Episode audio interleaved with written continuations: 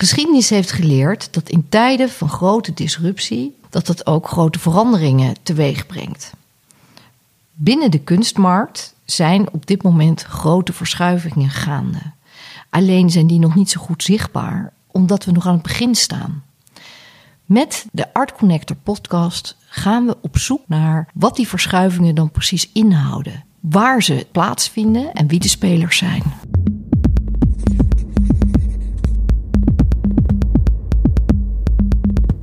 Vandaag ga ik in gesprek met Rafael Roosendaal. Daar heb ik me ontzettend op verheugd, want Rafael woont in New York en is dus vrijwel nooit in Nederland, uh, maar is nu hier vanwege de opening van zijn solo-expositie bij Upstream op 30 oktober. Um, maar ik vind het zo leuk, want ik volg jouw werk, Rafael, al heel lang. Ik vind de creativiteit van jouw geest, het is grenzeloos. Daar gaan we het allemaal zo over hebben. Ja, dat is mijn mening. Um, maar daarom heb ik me heel erg op verheugd om met jou in gesprek te gaan. Leuk om te horen. Nou. En waarom is dat dan? Nou, omdat jij eigenlijk tijdsgeest technisch er heel snel bij was om, een van de eerste zelfs, om in het begin van 2000. Eh, ja, ja, so 1999 begon ik, uh, 98 met computerexperimenten en dan rond 2000 dat ik ze op internet zette. Ja, dus waar, waar, wat, wat jij schildert eigenlijk met het medium internet. Ja, ja eh, als je schilderen ziet als uh, de verkenning van een beeldend vlak en een soort van concentratie. En uh, ik zie schilderen altijd als het einde van een denkproces. Dus, en zo zie ik de computer ook als een, een, onderzoek en een kijkproces en een denkproces. En uh, het scherm heeft een heel andere kwaliteiten dan het doek. En uh, ik zoek wat, wat zijn de grenzen van die kwaliteiten en wat zijn de grenzen van dat materiaal. Maar die grenzen van dat materiaal, dat snap ik. Maar in die tijd waren we nog allemaal aan het wennen aan het feit dat er nou, internet was. Dat is het gekke. Kijk, voor de kunstwereld was dat heel gek, maar uh, iedereen die kende zat al de hele dag op de computer. En uh, in 2000, dat, mensen van mijn leeftijd, dat was... Nou, misschien was ik er wel iets van. Maar hoe oud was je toen? Laten we het daar eens over hebben. Nou, ik ben van 1980, dus het is heel makkelijk. In 2000 ja. was ik 20.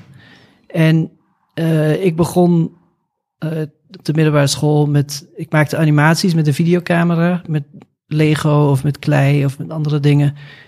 Maar ik tekende ook en ik maakte experimenten met de kopieermachine en experimenten met fotografie. En ik probeerde allerlei materialen uit.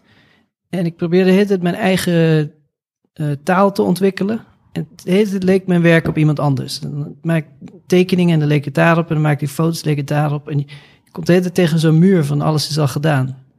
En toen begon ik met de computer en dat was zo'n plek waar nog niet zoveel uitgeprobeerd was beeldend.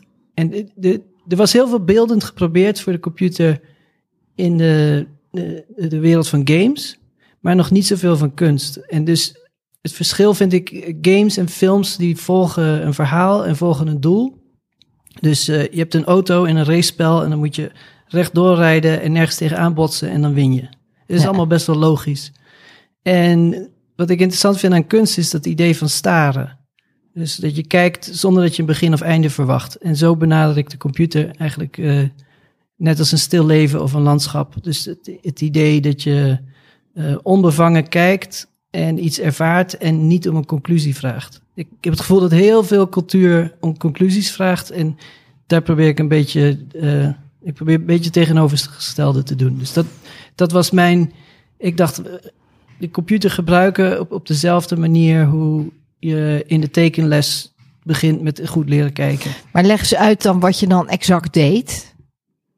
Nou, in het begin ben je alleen maar bezig om de software te leren. Dus ik, ik probeerde Photoshop en Illustrator en After Effects en allemaal animatieprogramma's. En dan is het heel leuk. Je gaat, je leert eigenlijk systemen kennen en dan ga je denken: oh, wat kan ik hiermee dat ik niet kan met een videocamera? En wat kan ik hiermee dat ik niet kan met een potlood? En dan merk je op een gegeven moment dat je bijvoorbeeld op een computer heel snel kleurstudies kan doen. Je kunt uh, één onderwerp nemen en die kun je honderd keer naast elkaar kopiëren en alle kleurcombinaties, nou, dat duurt drie minuten.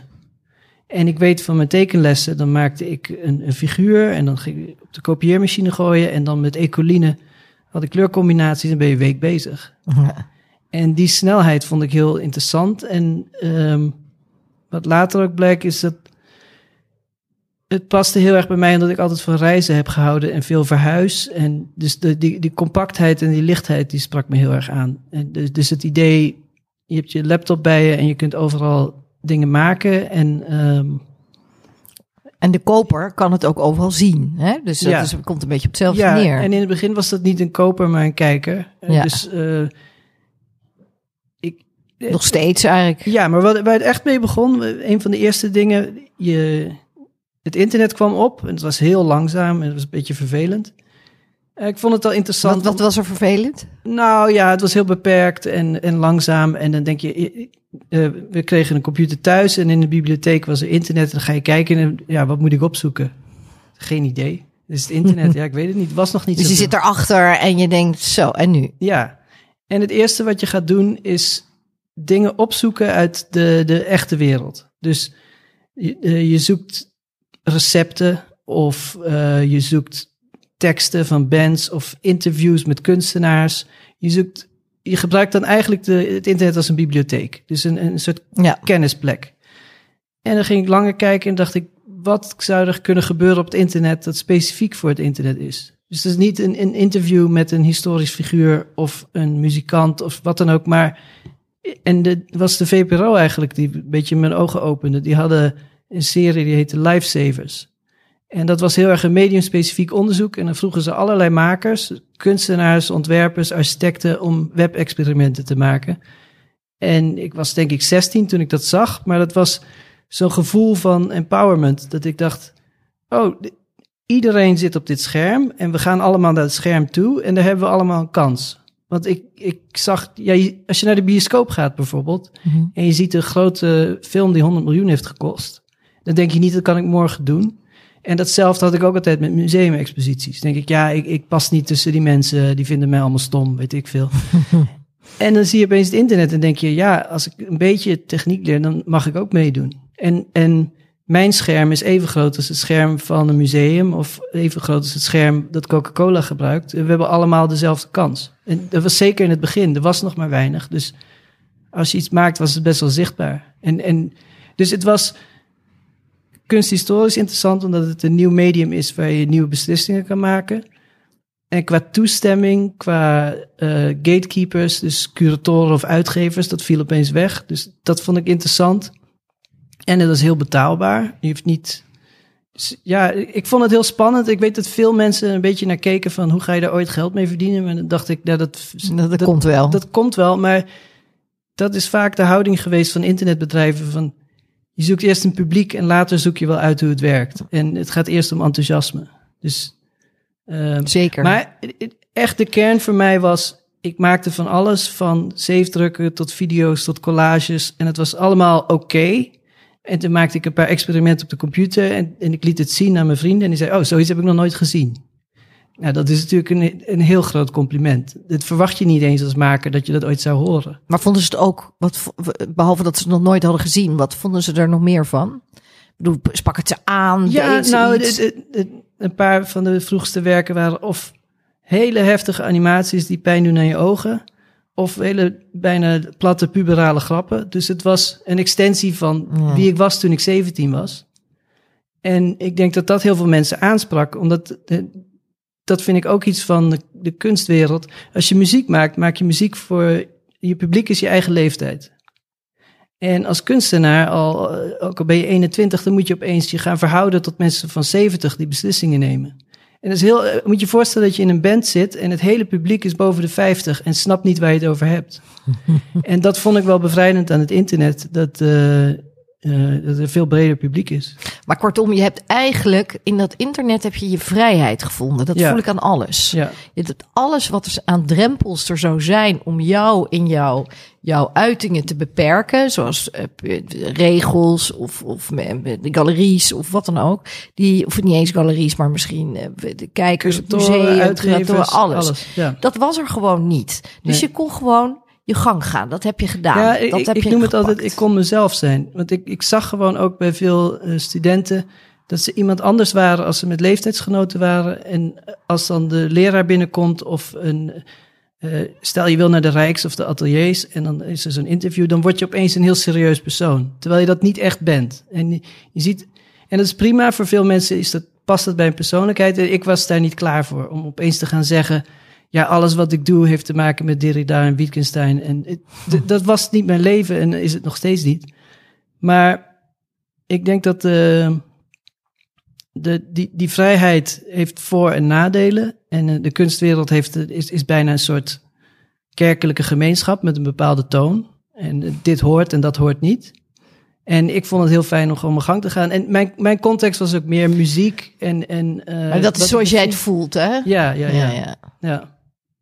Maar eventjes ehm, terug dan. We, we- we- zo begon je, je was 17. Je, hè, je, je, je, je maakte iets waar je verrast door was. Want je, je omgeving was daar ook verrast van, je leeftijdsgenoten.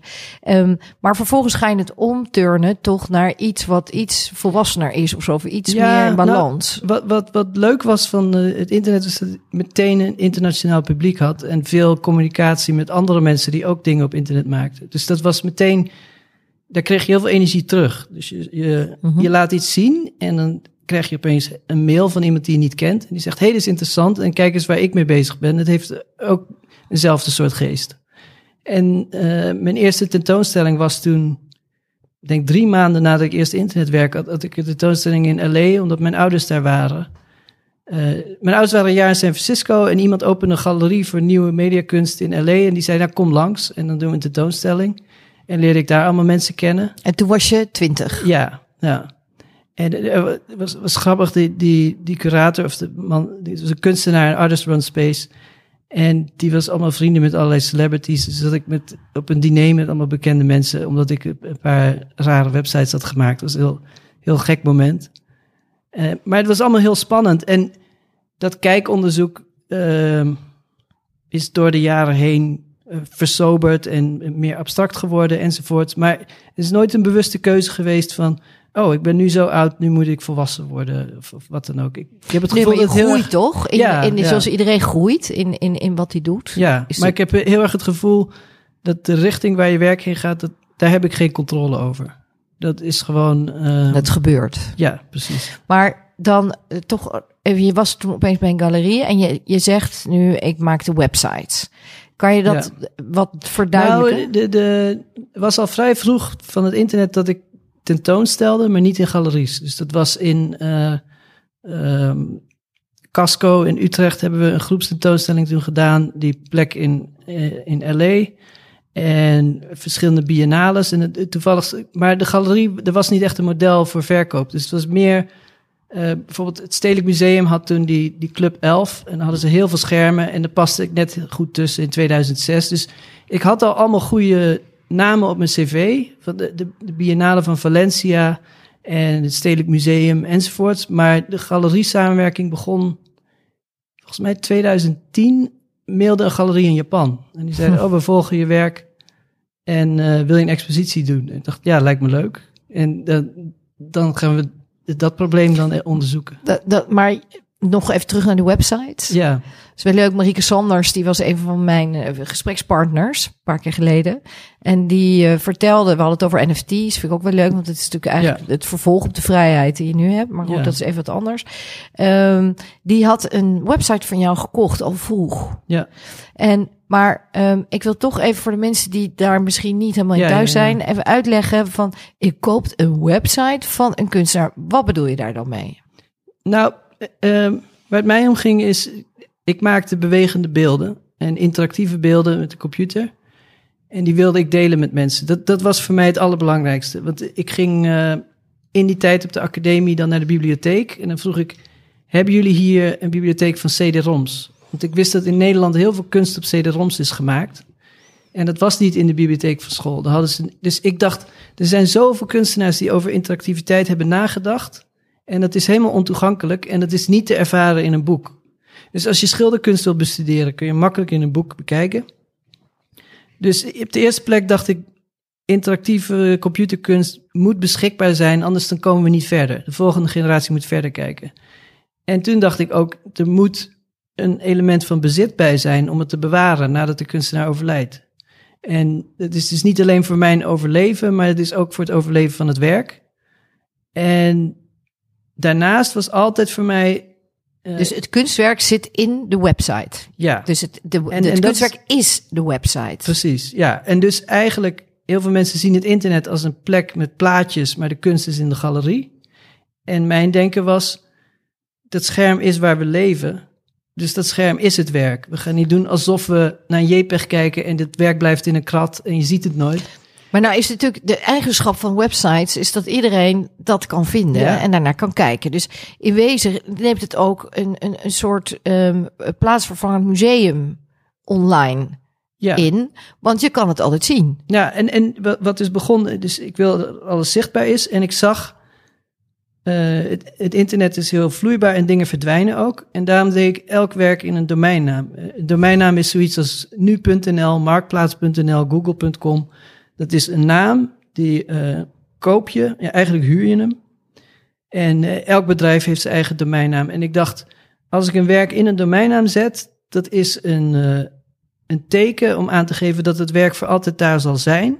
En dat je het altijd kan vinden. Dat je kan on- onthouden waar is het. Je kunt het ook naar iemand mailen. Je kunt, het is makkelijk. En het is dus tegelijkertijd de plek van het werk en de titel van het werk. Dus als je denkt aan de Mona Lisa en je zou gaan naar monalisa.com en dan zou je de Mona Lisa altijd daar kunnen zien. De, de- voor mij was het heel helder. Dat was een idee dat ik samen met andere internetkunstenaars uit discussies was dat uitgedacht. En ik dacht ook in de zakenwereld worden domeinnamen voor heel veel geld verhandeld. Als jij eh, eh, eh, Ja. shop.com wil hebben, dan moet je veel geld voor betalen. Dus waarom niet in de kunst dan dat je eh, Dus voor het kunstwerk. werken? Ja. Nu bleek dat er best wel enthousiasme was en dat werken zijn gekocht, maar er was geen nahandel. Wat ik op zich niet Wat erg bedoel je met nahandel? Dus, dus eh, speculatie tussen verschillende verzamelaars. Dat ze dingen naar elkaar gaan verkopen en dat er daardoor een, een liquiditeit in die Mhm. markt ontstaat. Dus iedereen hield ze gewoon vast, wat ik prima vind. Ehm, Maar had jij dat anders verwacht dan? nou, ik had dus de, de- het systeem met domeinnaam en een werk erin. En toen heb ik ook een contract gemaakt dat de verzamelaar ondertekent. Dat we samen afspreken, dit werk moet publiek blijven. Zolang met, met goede... ehm, met, met, eh, met, met gezond verstand. Niet dat, dat je krom moet liggen om het wer- werken te houden als het niet meer werkt. Maar eh, met goede intenties dat we proberen om het werk zo lang mogelijk publiek te houden. Dat is de, het karakter van het werk. En dat, Maar daarmee kan je het nog wel verhandelen. ja, maar het contract had ik dus openbaar gemaakt met het idee dat andere kunstenaars dat ook kunnen gebruiken. Want mijns inziens is het, kunst moet gezien worden.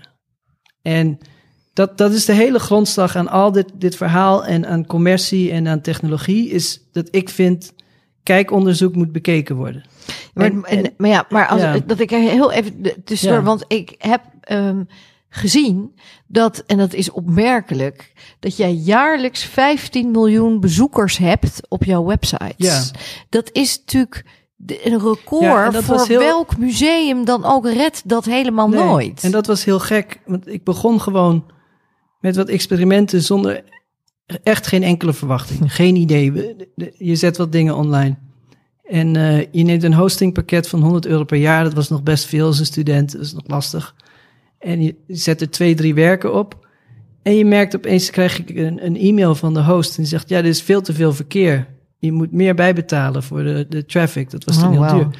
En eh, allemaal niet verwacht. En dat is al heel spannend. En dat is dan zo gegroeid. En eh, ja, per jaar verschilt het. Sommige jaren is het 50 miljoen. En soms is het 70 miljoen. En soms is het 30 miljoen eh page views. Ik weet niet precies hoeveel mensen zijn. Maar het zijn een heleboel.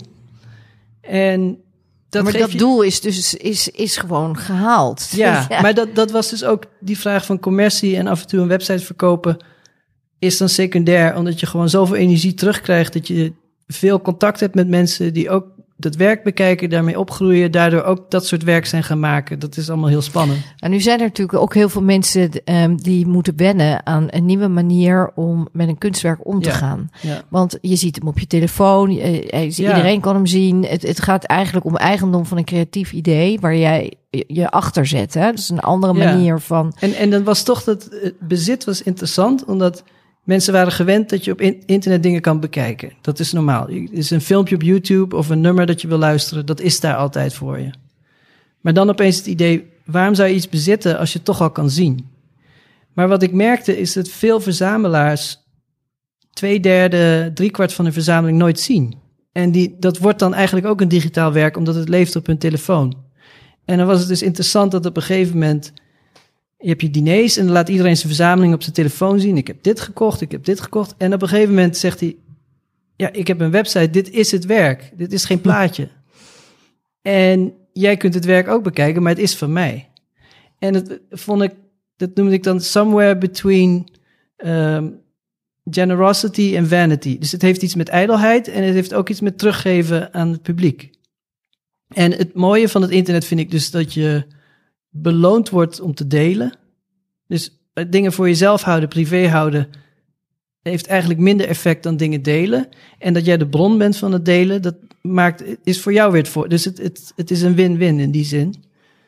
Um, vind ik heel mooi wat je nu zegt. Ja. Want dat is in wezen de, maar, crux van, van de kunst ook. Ja, maar de crux van verzamelen is ook een visie ontwikkelen. En op een gegeven moment daar ook weer... Uh, dat iemand daar verder kan bouwen. Dat iemand kan zien wat jouw visie is. En ik denk dat heel veel verzamelaars blij zijn als werken worden uitgeleend voor exposities. Zeker, ja. Um, en dit is de ultieme manier eigenlijk. Ja, Even door eh, naar, naar toch het, het, het, het, allergrootste vernieuwing van deze tijd. Dat is de cryptowereld. En dat heeft eigenlijk in alles wat jij nu noemt, waarom jij zeg maar gestart bent en geïnteresseerd was, getriggerd was om de internet te gebruiken, zien we nu eigenlijk terug in het gebruik van de blockchain, cryptokunst en, en dus de non-fungible tokens, dat zijn de NFT art. En um, ja, ik vind dat wel magisch. Want dat is natuurlijk weer nu. Iedereen heeft het erover. En, en, en er wordt met, met heel veel argwaan naar gekeken door heel veel mensen. Want het zou allemaal speculatief zijn. Er zitten alleen maar boeven op, op, het, op, het, uh, um, op, op die markt. En, en nou ja, ik heb al heel veel dingen heb ik daarover gehoord. Ja maar hoe dan ook, het is daar. En in mijn optiek, het is there to stay. En uh, misschien is het nog niet helemaal gereguleerd, maar dat, dat, dat komt dan wel. Maar het, ik begrijp heel goed dat jij daar ook direct. Het is een heel logisch. Ja, maar ik was dus best lang sceptisch. Want ik, ik, ja? ik had er al van gehoord in 2015. En uh, uh, iemand die bij dezelfde galerie zat als ik, die was... Harm van den Dorpel? Nee, Kevin McCoy. Oké. Dus Harm is zo sinds 2017, was ook heel ja? bij. Kevin McCoy was nog iets eerder dat hij echt het, het grondidee van NFT samen met de programmeur bedacht had. Dus ze dachten, we hebben de blockchain, dat is een, een onveranderbare database. Dus daar kun je dingen in opschrijven en dan staan ze voor altijd daar. En dan dachten ze, nou, als we dingen kunnen opschrijven, kunnen we ook het bezit van digitale kunst opschrijven. En dat was een theoretisch idee dat ze probeerden als bedrijf aan de grond te krijgen. En kunstenaars zijn niet zo goed in bedrijven, maar hebben wel vaak goede ideeën. Dus het duurde heel lang en het kwartje viel maar niet. En op een gegeven moment is het kwartje wel gevallen, mede door de lockdown. Um, dus het, het, was al een beetje en, en er was al energie, maar de, de, lockdown was denk ik een moment dat we allemaal toegaven van, ja, ik geef toe, 80% van de tijd dat ik wakker ben, kijk ik naar een scherm. En we kunnen wel doen alsof we het in het museum hebben gezien, maar we kijken de hele dag naar een scherm. En um, ja, voor mij was het heel lang zoiets. Ik had wel argwaan, omdat ik ook dacht: het is wel heel commercieel. En um, ik had mijn eigen model met de domeinnaam. En ik vond blockchain niet zo gebruikersvriendelijk. Ik vond het eh, lastig om te delen.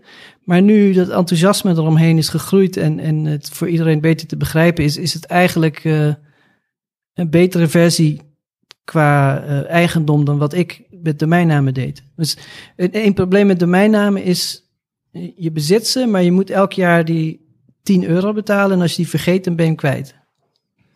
Maar nu kan je ook de code kwijtraken en dan is hij somewhere en dan is het dan, dan. Maar nee, het, het, vraagt een beetje expertise. Maar het, het, uh, de NFT heeft het netwerkeffect, dus dat iedereen is ermee bezig is. En, en, en met software is het gewoon heel belangrijk dat iedereen met hetzelfde idee samen aan de gang gaat. En uh, dan, als je ja, als je de uitzondering bent, het schiet niet op. Maar wat vind jij ervan dat, nou, er is een, een, een werk van jou, prachtig blauw werk, um, is verkocht voor een tegenwaarde van, ik geloof,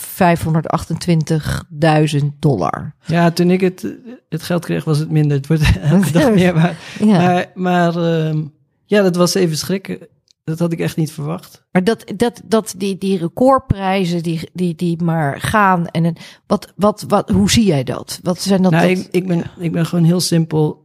Ehm, mijn eerste drijfveer is dat ik genoeg geld heb dat ik de hele dag dingen kan maken. Dat is voor mij het enige dat telt.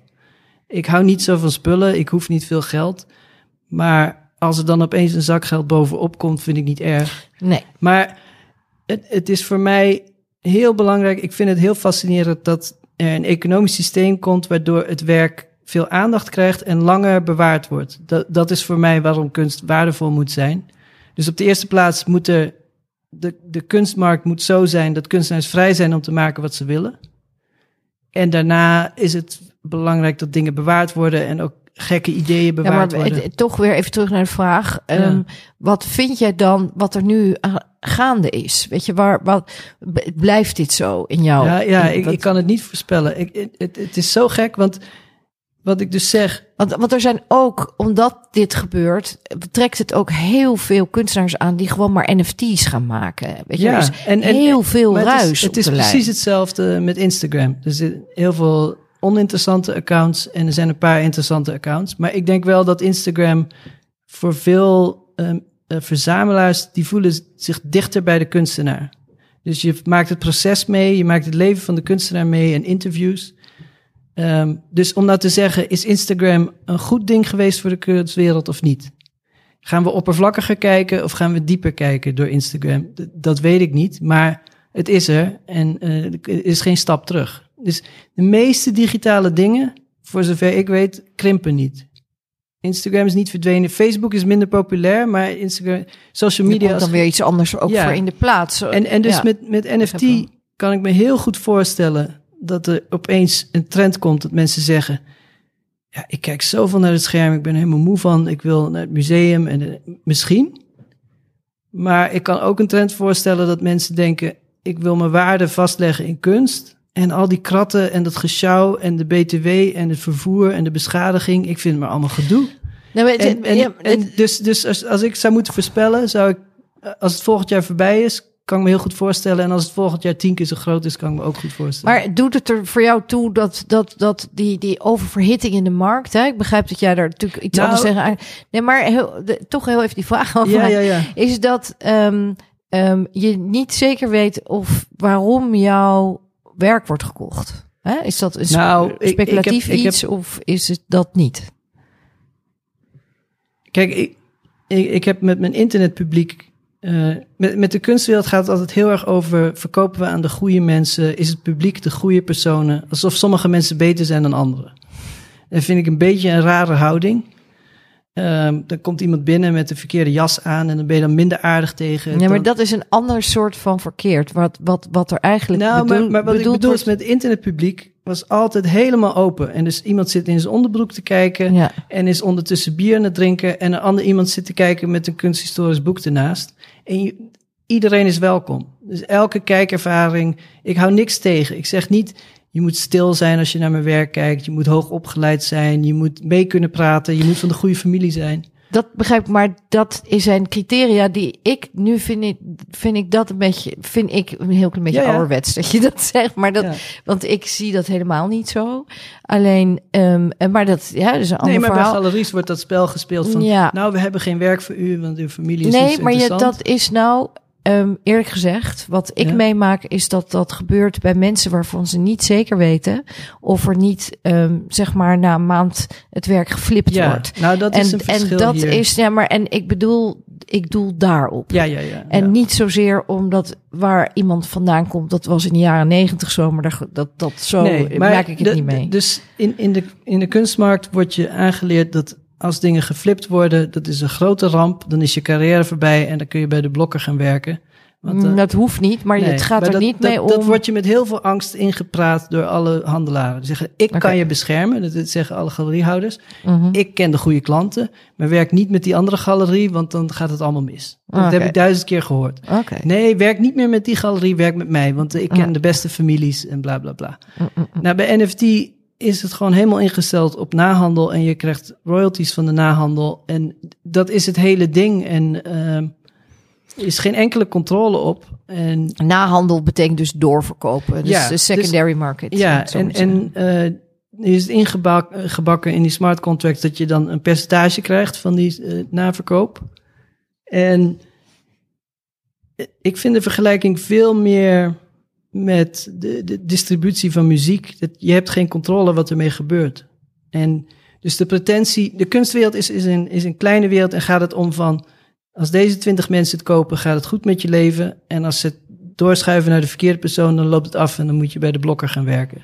Wauw. Ik, dat vind ik wel heel erg. Nou, ik overdrijf het een Nee, beetje, ja. maar eh, eh, ik heb het meegemaakt met een verzamelaar. eh, ik begon met die lenticular werken. En de galerie in LA, die zei, nou, we hebben een verzamelaar, die wilde tien kopen om jou te steunen om dat project te ontwikkelen, want het is een heel duur materiaal. En het is een hele goede verzamelaar en die zal het alleen doorspelen aan een paar andere goede verzamelingen. Hm. Nou, ik was blij, want het, het, het materiaal is zo eigenaardig dat ik die dingen moest maken om te zien wat het doet. Nou, prima. En opeens, tien jaar later, gooit hij ze allemaal op een hele slechte veiling. Terwijl je verteld is dat dat een hele aardige man is. En die heeft ja, een hart ja, voor de ja. kunst. En dan denk ik, ja, die galerie is een hartstikke goede galerie. Die verzamelaar is hartstikke goede verzamelaar. En heeft dan een slechte bui en die dumpt het allemaal. Ja. Dus Nou ja, Ja. kijk, het, het grappige is wel dat, dat door de huidige de COVID ehm, heel veel online is. En dan zijn de mensen sowieso anoniem. Hè? Dus dat, dat, dat zijn die kopers eh, Ja. helemaal niet meer zo duidelijk. Ehm, even nog iets anders. We hebben altijd een vraag eh, van iemand. En dit keer is het een jonge kunstenaar die eh, gespecialiseerd is in kunst en techniek. En, ehm, en jou al heel lang volgt en jou ook als een groot voorbeeld ziet. Dus die vond het heel leuk om jou een vraag te stellen. En ehm, die vraagt, dat is als volgt. Hi Rafael, ik ben Quintus en ik heb een vraag over je gebruik van het medium. Er is namelijk heel veel veranderd op de manier waarop het internet wordt gebruikt en hoe het wordt gezien op beide een eh, sociaal en praktisch level. En ik vroeg me af, hoe beïnvloedt dit je manier van het maken? En beïnvloedt dit ook de manier waarop je je werk benadert? Ja, dankjewel voor de vraag. Ehm, ik denk dat mijn manier van werken eigenlijk niet heel veel veranderd is. Eh, Het zijn kleine dingen die veranderd zijn. En één verandering van de e- eerste helft van de eerste tien jaar naar de volgende tien jaar is dat het abstracter is geworden. Dat was ergens dus op de helft dat, dat ik... ehm, ik was altijd bezig met onderwerpen zoeken en, en dan daar een werk mee maken. En op een gegeven moment dacht ik, het gaat me niet om het onderwerp, het gaat me om de beweging en de interactie en de, de beweging van kleuren. En dan stond het onderwerp eigenlijk in de weg. En nu, nu NFT is gekomen, is wel misschien nog meer een, een kristallisering, nog verdere versimpeling van het werk is er gekomen. Aan de ene kant. Aan de andere kant is het nu eh, generatieve NFT's, waar je één werk maakt, maar wat duizend unieke werken genereert. Dus je maakt een algoritme en dat genereert weer duizend com- bewegende composities. En dat is nu Maar voor die, mij... die, die, die bewegende composities die komen na elkaar, die verdwijnen weer, toch? Of niet? Nee, dat worden dus allemaal eigen NFT's. Dat is weer nu een, een, een nieuw iets. Eh, Wauw. Ja. En, maar wat koop je dan? Wat, heb, wat stel, dat wil Nou, ik het- heel het graag een- hebben. Wat het dan? lijkt een beetje op... eh, het is een website, Artblocks, waar je dan van kunstenaars series van werk kan kopen. Eh, en je, het zijn eigenlijk duizend werken, maar het is één familie. En, En die eh, krijgen allemaal kleine, kleine NFT'tjes. Ja, maar, Maar zijn die dan allemaal van jou? ja, maar wat ik dus interessant vind, is dat je de controle een beetje uit handen laat. En dat je dus... ehm, je maakt... de- Je maakt een manier, een algoritme om een compositie te maken. En je zegt, nou, je mag deze twaalf kleuren gebruiken. En deze twaalf bewegingen. En deze twaalf verdelingen. En je laat wat aan toeval over. En dan komen er allemaal verschillende werken uit die je zelf niet had kunnen bedenken. Ehm, Dus wat, wat om en de, vraag van eh, Quintus, was Ja. Quintus Glerum overigens die die vraag stelde. Eh, d- die is eigenlijk dat je mee bent gegaan, eh, want hij praat over iets anders. Hè? Hij zegt eigenlijk het hele gebruik van internet is Ja. naar iets anders. nou, Van, is die mentaliteit met jou meegegroeid? Nou, eh, eh, ik denk mijn relatie met de computer. Ik, ik weet niet, ik kan niet eh, een uitspraak doen over hoe iedereen de- het internet gebruikt, meer over hoe ik het gebruik. Ja, daar gaat het ook om. Ja. En dus toen ik begon met de computer, was mijn computer niet verbonden aan internet. Dus dat was een heel erg geconcentreerde plek. Dus dat was je puur aan het maken zonder dat er signaal binnenkomt. En dan maakte ik iets en dat zette ik op een uh, zipdisk en dan ging ik naar de academie en dan kon ik het op het internet zetten. Maar dat was een hele scheiding van internet en computer. En toen ging mijn computer online en dan langzaam wordt de computer ook een televisiekanaal en een, je bank en je online en je administratie. Allerlei dingen. En um, tegelijkertijd kwam toen opeens de mobiele telefoon. En die mobiele telefoon was vijf keer langzamer dan een computer. Daardoor heb ik mijn werk nog verder moeten versimpelen. Om te zorgen dat het ook nog goed daar werkt. Dus aan de ene kant kwam er veel meer noise binnen. En aan de andere kant werd mijn werk veel simpeler. Dus dat was misschien een reactie en op de techniek en op de ruis. Dat ik steeds meer ging reduceren, reduceren. Omdat de wereld steeds drukker wordt. Dus ik kan... En nu? Nu is het meer, want hè, wat, nu is het meer het gebruik van de NFT's, ja. waarin je meegaat. Hè, ja, als ik nou, de NFT's zijn wel echt de, de meeste werken die ik voor NFT heb gemaakt, maakte ik. Ik had uh, door de jaren heen misschien 120 tot 150 websites gemaakt. En die was ik allemaal aan het beheren voor de klanten en allemaal systemen. En in mijn hoofd zat helemaal vol met de, de zorg daarvoor. Dus ik was een beetje moe van. En ik had al twee jaar lang geen nieuwe websites online gezet. Maar ik had ze wel gemaakt op de computer. Maar ik, ik had gewoon geen zin meer om ze te publiceren. Want dat, ik vond het maken heel leuk. Maar het publiceren werd steeds ingewikkelder. En toen kwam NFT. Dus toen had ik al allemaal werken klaar liggen. Die eigenlijk bijna, bijna klaar waren. En die, en die, die Deep Blue, die voor heel veel geld toen verkocht is. Dat was een typisch een werk wat al vijf jaar op mijn computer stond in allerlei verschillende versies. En ik ik kon maar niet, het, uh, ik, hij voelde niet af. Dus ik was bezig en ik, de beweging was eerst omgekeerd en de beweging was ingewikkelder. En, en op een gegeven moment de NFT kwam en voor NFT moet je het nog verder versimpelen. En een paar stappen en toen, oké, nu is die klaar. Dus dat, dat was een soort, NFT heeft iets heel permanents. En, en dan is het echt zo, weet je zeker dat die af is? En uh, dat is er een beetje bij mij ingekomen, die, die, uh, dat is misschien het verschil met daarvoor. Maar eigenlijk is het wel een hele constante lijn. Ik heb niet het gevoel, oh, er kwam virtual reality bij en toen ben ik opeens dat gaan doen. Het, het, het is eigenlijk een heel duidelijke lijn. Ja, en, en, en zoals ik jou hoor, is, gaat het ook om iets. Het gaat, het past, het gebruik van internet, NFT's, et cetera, dat past heel erg bij jou idee over um, het naar buiten brengen, het zichtbaar maken, het, ja, ja, fair trade en, en, en dat is, dat... ik denk dat het hele gebruik voor, voor mij van het internet is ook, uh, ik vind dat de klassieke kunstwereld te veel controle wil over de reactie op het werk. Dus er wordt heel veel verwacht, dit is mijn intentie en ik wil ook dat het publiek die intentie begrijpt.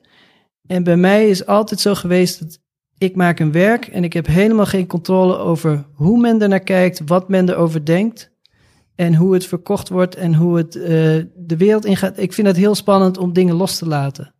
En ik heb het vaker meegemaakt met internet dat mensen zeggen, schilders of fotografen zeggen, nee, deze beelden mogen niet zomaar op internet. Dan gaan mensen er allemaal dingen mee doen. Ja. En mijn idee was juist, laat het de wereld ingaan. En ik heb ook op een gegeven moment een, uh, een tentoonstellingsplatform begonnen, de BYOB, waar ik allerlei kunstenaars dat, uitnodig. Dat betekent bring your own beamer. Ja, precies. En, en het idee is, je nodigt allemaal kunstenaars uit die zelf een projector, een beamer meenemen. En je nodigt 40 mensen uit en je vult de zaal met bewegend beeld. En je krijgt heel veel energie. Maar ik heb nooit gezegd, je moet dit werk naast dat werk laten zien. En we gaan een persverhaal maken, want dit is het verhaal, bla bla bla. Nee, het is chaos en iedereen moet maar zelf uitzoeken. Hm. En dus dat is misschien ook die vraag over de markt en NFT en hype. En gaat het omhoog en omlaag? Dat weet ik niet. En uh, ik heb er geen invloed op. En, en je vindt het vooral interessant om te zien wat er gebeurt. Hè? Dat, dat is ja, het. en, en, en ik, ik ben natuurlijk ontzettend blij dat ik dan nu een, uh, ontzettend zeker ben in mijn autonomie. Dus ik, de... Ja, maar dat is ook, want we gaan helaas met je afronden. Maar uh, want volgens mij kunnen we hier oh, nog uren over, ja. over praten. Ja. Maar het, het um, uh, wat ik zo mooi vind, is inderdaad jouw vrijheid in, in, in ja, het, het democratisch denken, zeg maar, over wat er met die kunst kan gebeuren. Ja. En, um, en dat heeft dus ook zijn vruchten afgeworpen. Want ik bedoel, je zit in het Stedelijk Museum, de vaste collectie, uh, Centre Pompidou, Whitney, uh, Museum AI ben je getoond, Foam, uh, LA, de Biennale van Venetië. Ga maar door. Dus um, um, ik denk dat wij allemaal heel blij zijn dat we jouw werk in het echt kunnen gaan zien vanaf 30 oktober bij ja. Upstream hier ja, in Amsterdam. Ja. En um, ik vind het uh, heel interessant om jou te volgen en om uh, juist het vrijdenken in de kunst hier door te vieren. En, ja, ik hoop niet dat uh, mensen van de traditionele wereld denken dat ik boos op ze ben, dat ik zo overkwam. Maar voor mij is altijd de vrijheid is niet een kritiek op de bestaande structuren, maar een alternatief. Dus ik heb heel graag met musea en curatoren en uitgevers gewerkt. Maar pas nadat ik in vrijheid mijn eigen ideeën. Ik, voor mij is vrijheid niet alleen dat je het mag doen, maar ook dat niet iemand vraagt: weet je het zeker? En die, die vraag: weet je het zeker? Die haalt een stuk spontaniteit weg. En dat is prima als je een tentoonstelling bedenkt, maar als ik op het internet bezig ben, wil ik dat niemand over mijn schouder meekijkt en dat ik gewoon denk: ik weet niet wat het is, maar hier is het. Ja, heel mooi. Dankjewel voor dit gesprek. Dankjewel.